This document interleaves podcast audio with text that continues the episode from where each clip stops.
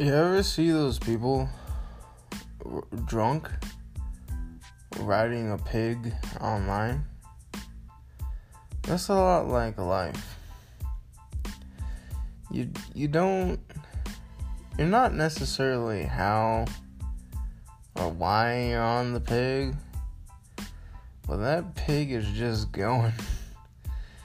Just going at a thousand miles per hour. You don't know most likely you're gonna get hurt. Most likely. But you just have to hold on for dear life and just stay on that pig until you get thrown off. Until you get thrown off and you're on to the next animal. Why? Why stay on the pig? Why not just go on up over that way and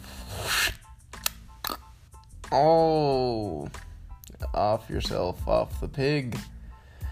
Why not just get off? Why not just get off this horrible, scary, terrifying ride? Because because you don't know if you can ever get back on that pig. You don't ever know you don't know if that was a gift from God, from the universe, from from wherever that came from. You don't know if there's any lessons you gotta learn from riding that pig.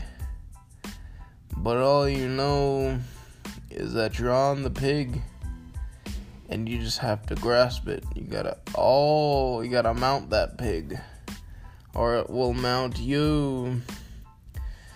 But the message of the story is is to stay on the pig.